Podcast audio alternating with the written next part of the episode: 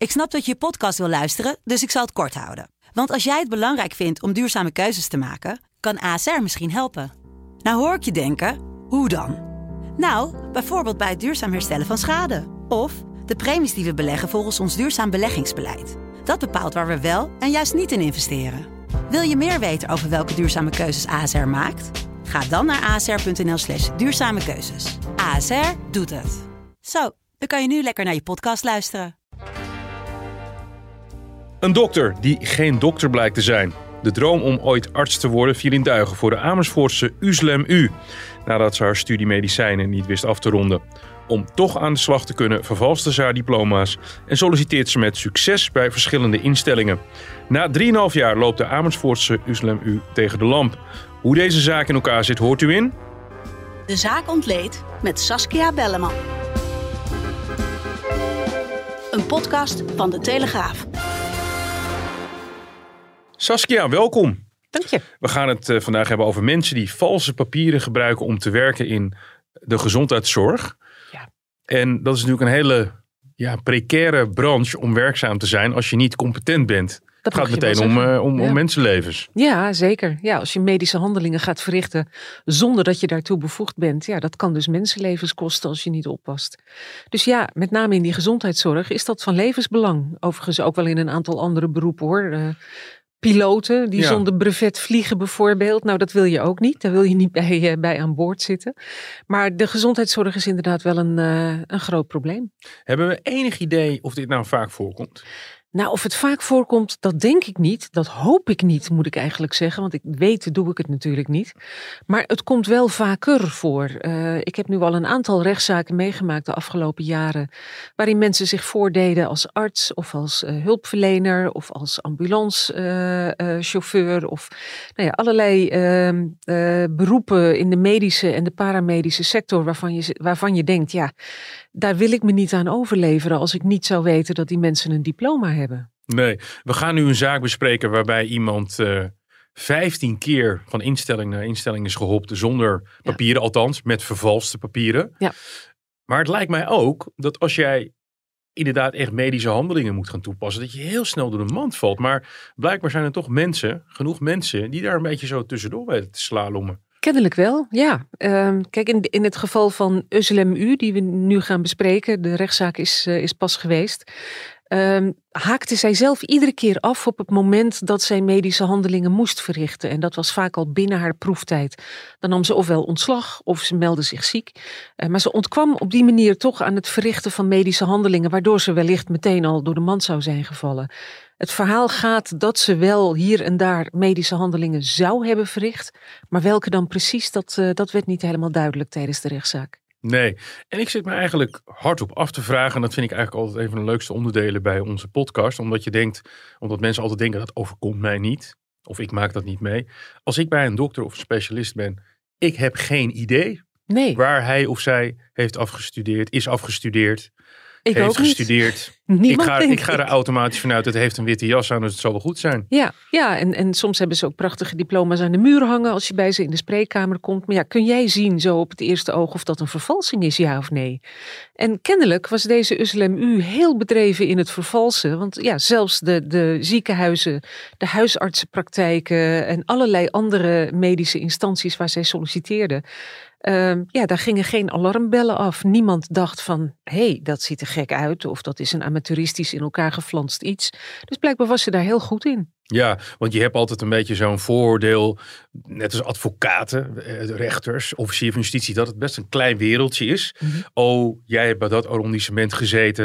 En dan kan ik me zo voorstellen dat je in de medische se- sector denkt, jij, heb jij kooschappen gelopen bij die dokter Ja. of bij die dokter? Ja. Maar misschien is die wereld dan toch iets groter en anoniemer dan we bij volbaat denken. Ja, ik denk dat dat toch het geval is. En wat bij Uslem U ook een rol speelde, is dat zij ehm, in sommige gevallen ge- misbruik maakte van de naam, eh, de achternaam van iemand die wel degelijk arts was. Een, een vrouw die jarenlang gebuffeld heeft om haar bul te halen. Eh, ja, en die vervolgens eigenlijk zelf ook slachtoffer werd van bedrog, omdat Uslem aan de haal ging met haar naam. Valt er in algemene zin iets te zeggen over de strafmaat als jij aan dit soort vervalsingen doet. Het heeft natuurlijk heel erg te maken met, heb je mensen in levensgevaar gebracht, ja, Ja. of nee? Ja, daar hangt het vooral vanaf. Het is inderdaad in het geval van Uslem U vooral eh, fraude, valsheid in geschriften die haar te lasten wordt gelegd. Maar voor zover bekend heeft zij geen mensen in levensgevaar gebracht eh, of mensen eh, gedood. Ze haakte zelf iedere keer tijdig af. En dat, ja, dat kun je niet zeggen van alle mensen die zich hebben voorgedaan als hulpverlener of als medicus. In sommige gevallen is het echt heel erg misgegaan. Dat lijkt mij ook door het internet. En überhaupt kun je met, met verschillende computerprogramma's kun je natuurlijk prachtige diploma's namaken. Dat het heel moeilijk aan te pakken is.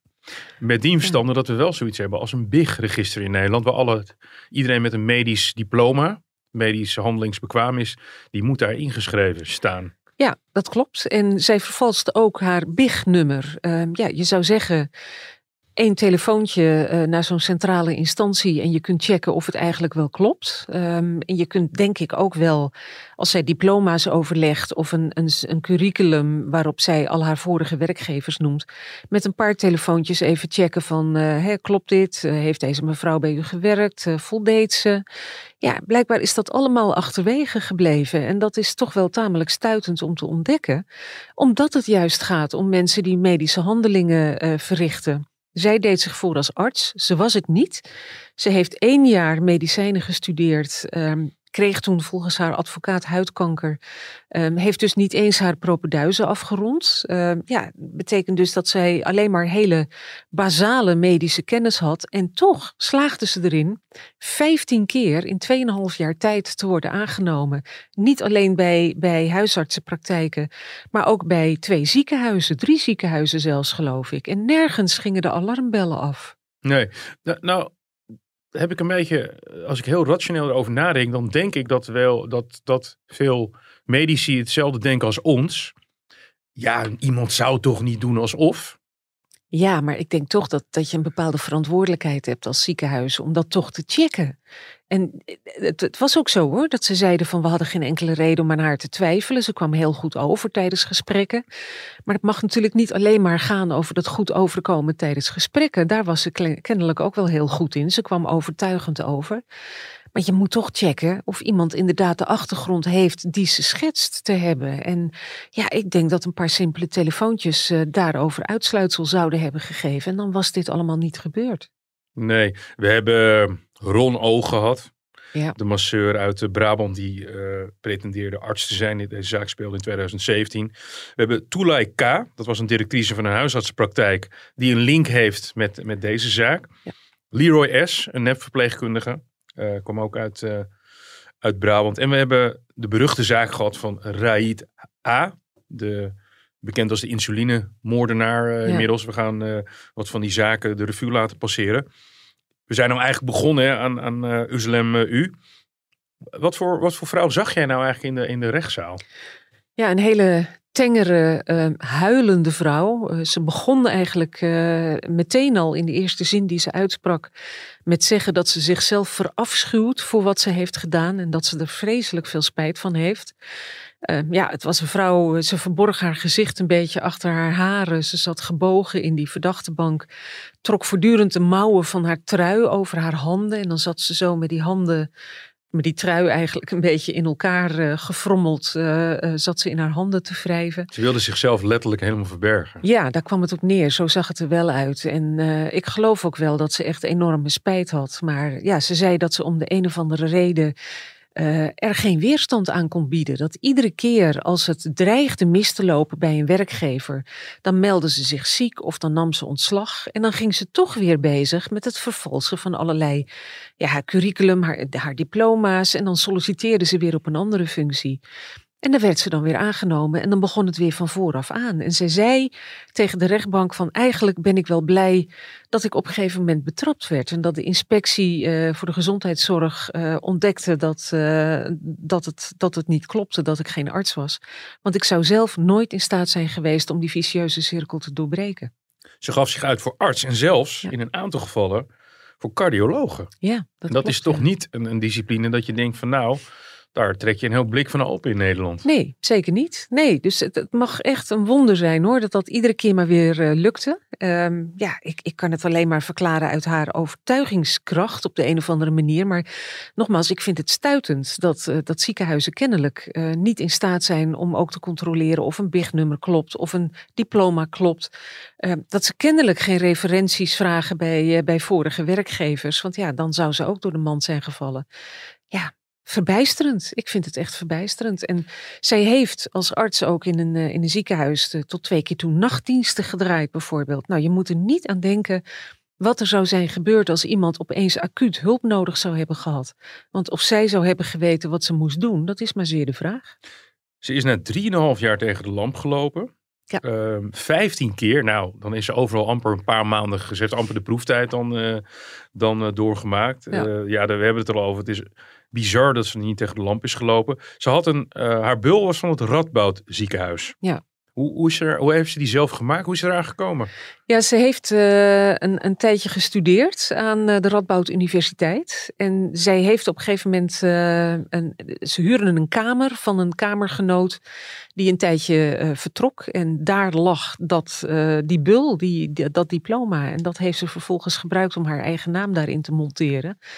Het is ook een lekkere kamergenoot die even de, de medische diploma eventjes laat liggen in de nou kamer. ja, als het jouw kamer is. Hè, en ja. je, je, verhuurt die gewoon een paar maanden aan, aan iemand anders. En die denk je daar een dienst mee te bewijzen. Dan verwacht je toch niet dat die op die manier aan de haal gaat met jouw vertrouwen. Nee, normaliter dus, uh, niet. Nee, nee, normaliter niet. En ja, dat heeft zij dus wel gedaan.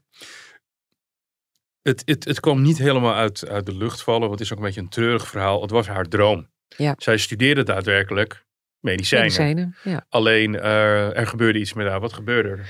Ja, zij zou huidkanker hebben gekregen in het eerste jaar van haar studie. En uh, ja, heeft toen nog wel geprobeerd om, ondanks alle behandelingen die ze moest ondergaan, uh, die studie vol te houden. Maar dat is niet gelukt. En op een gegeven moment kreeg ze een bindend negatief studieadvies. En was ze gedwongen om haar opleiding te staken. Maar ja, ze, moest haar droom daarmee opgeven om arts te worden. En dat is al van jongs af aan haar droom geweest. Dus dat vond ze verschrikkelijk moeilijk. En uh, ja, iets, iets in haar hoofd bleek ook aan een, aan een stoornis te lijden. Is er de oorzaak van geweest dat zij heeft gedacht van uh, ik, ik kan dit, ik, ik ga dit gewoon proberen. En ik, ja, ik weet niet of ze letterlijk heeft gedacht, ik zie wel waar het schip strandt. Maar daar duidt, haar, haar handelingen duiden daar wel op. Dat ze het iedere keer gewoon probeerde. En iedere keer als er dan op een gegeven moment een stadium aanbrak waarin er van haar werd verwacht dat ze medische handelingen ging verrichten, dan stopte ze. Dan uh, meldde ze zich ziek of ze nam ontslag. Jij, jij zei net heel nadrukkelijk zou uh, over die opleiding, je huidkanker. Ja. Is, er, is er niet vastgesteld dat ze dat ook echt gehad heeft? Nou, dat bleek niet echt tijdens de rechtszaak, maar volgens haar uh, advocaat heeft ze dat gehad. Uh, ja, of dat waar is of niet, eh, dat hebben we niet helemaal kunnen nagaan. Ik neem niet aan dat, dat, dat die advocaat dat uit zijn duim zuigt. Maar ja, als je met zo'n zaak te maken hebt, dan ga je wel aan alles twijfelen ja, hoor, moet ik ja. eerlijk zeggen. Ik heb jouw artikel erover gelezen en uh, ik kreeg de indruk van iemand die onder ontzettende druk stond van haar familie. Ja. Ze afkomstig van, uh, van uh, Turkse, een Turkse familie, ja. waarin zij even de, het, het wel zou maken. Zij zou de trots zijn van haar ouders. Zij zou ja. dokter worden. Ja. En die, die druk die is haar waarschijnlijk ook enigszins fataal geworden, alhoewel je daar nooit alles op mag afschuiven. Nee, maar het, heeft wel een rol gespeeld. En het, het wrange is dat uh, ja, ze wilde met name haar ouders trots maken, haar vader trots maken op haar, hè, dat zij werkzaam was als arts. Hij was ook trots op haar en ja, haar vader heeft haar laten vallen als een, als een baksteen. Uh, heeft toch eens, ja, dat de schaamte heeft de overhand gekregen in de familie. En met haar moeder heeft ze, heb ik begrepen, wel weer goed contact, maar ja, niet met haar vader. Dus dat, dat is het wrangen aan het hele verhaal. Dat ze probeerde om haar ouders trots te maken. En dat ze uiteindelijk uh, ja, eigenlijk alleen maar schaamte heeft veroorzaakt. Ze heeft dus ook die hele façade in haar familie ja. op moeten houden. Van Ja. ik, ben de, ik ben een succesvolle arts. Ja, dat is echt uh, ja, eigenlijk ook heel diep treurig als je dat zo hoort. Uh, en, je, en je ziet zo'n vrouw zitten Eh, ze vertelde dat ze nu ook probeert om op de een of andere manier weer aan de slag te komen aan baantjes. Maar zelfs bij callcenters wordt ze afgewezen, want ja, ze, hoeft maar één, ze hoeven maar één keer haar naam in te tikken. Ehm, en ze hangt en wordt meteen afgewezen. Dus ja, ze zegt: Ik, uh, ik word door de hele buitenwereld als, uh, als stront behandeld. Ik kom nergens meer aan de bak. En ja, dit blijft voor de rest van mijn leven een molensteen om mijn nek. En ja, dat zou heel goed waar kunnen zijn, ja. Misschien is een geluk bij een ongeluk dat ze nog enige medische basisopleiding had. Alhoewel ik niet weet hoe lang ze precies haar medische studie heeft gedaan. Nou ja, ze heeft het, het, eerste jaar, uh, waarin je dus normaal gesproken na afloop van dat jaar krijg je dan een bindend studieadvies. En dat was negatief. Dus ik denk dat ze hooguit één jaar heeft volgemaakt. Dus uh, een, een zekere basiskennis had ze wel. Ze schijnt ook daarnaast nog wel wat losse cursussen te hebben gevolgd. Bij Cursus cardiologie. En zo. Nou ja, bestaan die. Niet genoeg natuurlijk om, uh, om de werkzaamheden te verrichten waarvoor ze was aangenomen. Ik las in jouw artikel dat het een beetje onduidelijk is. Want je hebt nu een aantal keer al uh, gezegd van voordat ze medische handelingen pleegde, verdween ze heel snel. Maar dat, daar, is altijd, daar is een beetje discrepantie over. Heeft ze nou wel enige medische handelingen verricht of niet? Nou ja, er was sprake van dat zij uh, in, in een cosmetische kliniek in Naarden, waar ze ook een tijd heeft gewerkt, wel degelijk botox en fillers zou hebben geïnjecteerd. En ook dat mag je niet doen zonder de vereiste papieren. Of ze daarnaast ook nog andere dingen heeft gedaan, het is niet helemaal duidelijk geworden tijdens de rechtszaak. In de meeste gevallen haakte ze af voordat dat zou gebeuren. Het is even opgenoemd dat ze wel uh, medische handelingen zou hebben verricht, maar waar die dan uit bestonden, dat hebben we niet gehoord. Wat heel apart is in deze zaak, is dat er een link is met een andere uh, soortgelijke zaak van iemand die zich voordeed als een, uh, als een medicus. Dat is Toulay K. Ja. Dat is een eveneens Turkse vrouw die een huisartsenpraktijk runde in, uh, op Kanaleneiland. Ja, in en daar en in Utrecht, uh, een, een, een, een Utrechtse wijk. En daar heeft zij gewerkt. Maar heeft ze, heeft ze daar de inspiratie uit opgedaan? Of wist zij op dat moment ook niet dat die Toulaika, die, die directrice was van die praktijk, zelf ook helemaal geen arts was. Weten we daar iets over? Zij zegt dat ze tot de ontdekking kwam dat Tulaika zich voordeed als, als huisarts. Uh, dat was bij de Medimel kliniek, heette die toen. Waar zij dus ook onder valse voorwenselen binnen is gekomen. Maar zij zegt dat ze geïnspireerd is door deze Tulaika. Dat ze dacht toen ze, toen ze ontdekte dat die zich voordeed als huisarts, dacht van dat kan ik ook. Dus kennelijk is het daar begonnen. Aan de andere kant is dat ook weer vreemd, omdat ze ook bij Medimel ging werken onder valse voorwenselen. Daar had ze zich ook voor gedaan als arts kennelijk. En dat was voordat haar, uh, voordat haar bekend was dat Tulaika dat niet was. Nee, dus we hebben hier echt een unieke situatie dat de een doet zich voor als arts. Ja, en de en ander gaat werken bij voor, de ander. Die gaat werken bij de ander. Arts, ja. en, en dat gaf een soort van versterkend effect. Ja, blijkbaar ja. ja. Ja, want het verhaal van, van Tulaika was een vrouw die eerst uh, een andere onderneming runde, wat, wat ja. volgens mij niet met gezondheidszorg te maken had, in, uh, ook, in Kanaleiland. Nee, ze heeft zelfs een groentezaak gehad. Ja, het was, een groente, het was een groentezaak Totaal inderdaad. anders. Ja. En die dacht toen van, ik ga een huisartsenpraktijk runnen, maar uh, de huisartsen waren vaak ziek, zwak en misselijk. Uh, dus, dus besloot ze maar zelf de stethoscoop af en toe te pakken. Ja, ja en, en ze lag al een tijdje onder een vergrootglas bij de inspectie. Omdat uh, er van alles aan de hand was op administratief gebied wat niet deugde. En ja, ook andere huisartsenpraktijken op Kanalen Eiland die, uh, die bezagen wat daar gebeurde met argusogen. Die vertrouwden het allemaal niet. Ja, en uiteindelijk uh, is zij daar ook door de mand gevallen. Ja, en die zaak is inmiddels wel afgerond. Hè? Dat is, ja. heeft echt tot, uh, tot uh, strafvervolging uh, geleid. Ja, ja, dat klopt. Ja. Laten we er nog even een andere bij pakken. Ron O. Ja. Dat was een, een, een masseur, een beetje in een, in, in een sportschoolomgeving. Die masseerde mensen, maar die begon langzamerhand een verhaal op, op ja, uh, hoe zeg je dat, te, te, te, geven, dat hij eigenlijk aan een heel groot medisch onderzoek deed. Ja. En het was uh, verrassend vaak geconcentreerd rond uh, borsten, ja. geslachtsdelen. Ja, precies. Ja, en, hij, en... Hij, beweerde ook dat hij arts was. Hè? Zo deed hij zich voor. Hij, hij zei dat hij meedeed aan een groot medisch onderzoek voor het UMC Utrecht en de Katholieke Universiteit Leuven. En in dat kader deed hij dus inwendige onderzoeken. En daar kregen die vrouwen ook geld voor. En ja, hij wist ze over te halen omdat die vrouwen dachten dat ze iets goeds deden. Ze deden mee aan uh, onderzoek, medisch onderzoek. Nou, daar waren ze best toe bereid. Dus hij uh, deed uh, zogenaamd borst- en bekkenbodemonderzoek. hij stapte op een gegeven moment over naar onderzoek naar seksueel overdraagbare aandoeningen. En op een gegeven moment wilde hij zelfs onderzoek gaan doen naar hersenactiviteiten bij vrouwen die een orgasme kregen. Nou, daar stopte het. Daar wilden de meeste vrouwen niet aan meedoen. Die vonden dat toch een beetje raar worden.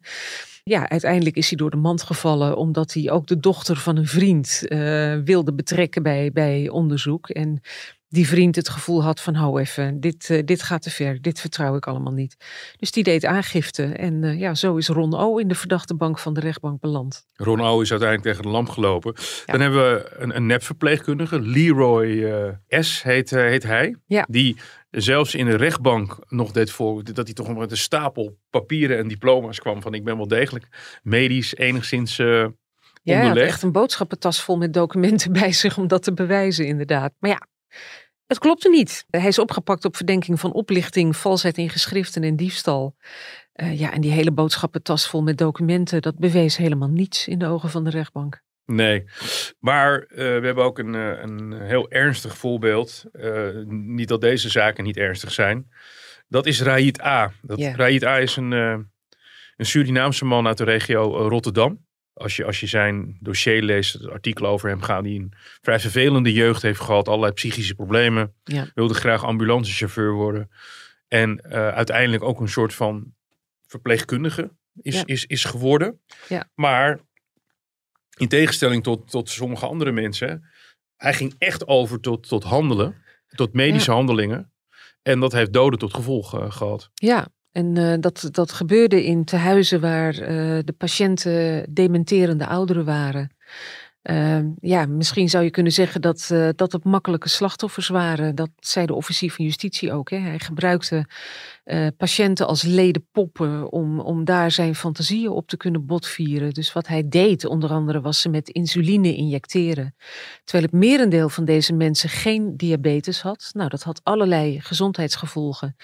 Uh, en hij verzuimde dan vervolgens tegen artsen te vertellen waar die plotseling verslechterende gezondheidstoestand van uh, deze patiënten aan, aan te wijten was. Met als gevolg dat die ook niet reddend konden handelen. En ja, daar zijn dus doden gevallen. Daar zijn uh, vier mensen zijn omgekomen. En hij heeft een poging gedaan om nog zeven anderen te doden. Uh, ja, dat, dat is een afschuwelijk verhaal. Want je hebt het over mensen die volkomen afhankelijk zijn van hulpverlening van artsen die niet kunnen protesteren, die niet weten uh, wat ze overkomt, vaak al in een heel slechte toestand liggen. En daar loopt dan zo'n Raid A naar binnen, die zich voordoet als arts, die stagiaires opdrachten geeft, die injecties uitdeelt. Hij ging ook een stethoscoop dragen. Ja, precies. En hij, hij onthield sommige mensen ook de medicatie die ze juist weer wel moesten krijgen. En dan, dan deed hij dat ook onder het mom van, ik ben arts, dus ik weet wat er moet gebeuren. En dat, uh, ja, kennelijk hebben mensen op de afdeling zich daar toch door laten imponeren. Zo'n houding had hij wel. En uh, dat heeft vreselijke gevolgen gehad daar. We hebben een uh, nabestaande van een van de insulinemoordslachtoffers. Ze sloeg wild om zich heen, stuiptrekkingen hebben we laten begrepen. Ze gilde heel erg, meer krijsen eigenlijk. Dus uh, ja, ik, ik heb haar nog nooit zo gezien. Volgens mij is ze in haar hele leven nog nooit zo ziek geweest als toen. Ja, het is, um, ja. Het, het heeft, in de basis heeft het iets brutaals, weet je wel, dat je een dat je een diploma vervalst en toch in, in een bepaald vak uh, gaat werken. Maar dit is, dit is de gruwelijke werkelijkheid. Ja. Als je daadwerkelijk overgaat. In feite Tot hebben we het hier gewoon over een, over een uh, seriemoordenaar. Ja, nou zo kun je hem ook rustig omschrijven. Ja, hij heeft meerdere mensen heeft hij, uh, naar de andere wereld geholpen. Op een gruwelijke manier. Nou ja, je hoorde het net die nabestaanden al zeggen. Dat, dat is niet het levenseinde dat je hoopt uh, dat jouw geliefde heeft. Die, die, ligt in een verzorgingshuis of in een ziekenhuis om te worden geholpen, hè, om, om het makkelijker te maken, om, het, om uh, geen pijn te lijden. Um, nou, zeg maar een liefdevolle begeleiding naar het eind. En het tegendeel was het geval. Raid A heeft hun laatste levensdagen echt tot een hel gemaakt. Hij heeft ook een uh, hele zware straf gekregen. Ja. 20 jaar cel in TBS. En een beroepsverbod voor de maximale periode van 25 jaar. De, de rechtbank zei ook in de uitspraak: Deze man mag nooit, nooit, nooit meer in de gezondheidszorg aan het werk gaan. Nee, want beroepsverbod, hij, hij, was het beroep, was hij feitelijk al niet. Hij, hij, hij deed nou net alsof. Hij was geen arts in ieder geval. Hij, hij had wel een, een zekere opleiding gehad, maar niet op een al te hoog niveau. En zeker niet op het niveau uh, waarin hij kon beslissen welke medicatie mensen mochten krijgen om injecties uit te delen en te bepalen dat uh, bepaalde patiënten medicatie niet mochten krijgen. Dus hij deed dingen waarvoor hij absoluut niet opgeleid was. Met gruwelijke gevolgen. Ja. We hadden het er in het begin al even over. Hè? Hoe kan het dat in een vak zo, waar je met zoveel kwetsbaarheid te maken hebt als gezondheidszorg, dat er toch nog mensen tussendoor glippen, terwijl je dat BIG-register uh, hebt. Is, is dat bij de zaak, uh, want dan komen we even terug op de zaak Uslem, uh, Uslem U, kwam daar bij de rechtbank nog iets? Te sprake daarover? Nee, en weet je, dat zijn natuurlijk dingen die, die wel degelijk beantwoord moeten worden. Hoe het in vredesnaam mogelijk is dat ziekenhuizen en andere gezondheidszorginstellingen zo makkelijk zijn overgegaan tot het aannemen van iemand zonder de vereiste papieren. Maar het was natuurlijk die persoon die daar terecht stond en niet het, zieke, ziekenhuis waar ze heeft gewerkt, niet de huisartsenkliniek waar ze heeft gewerkt.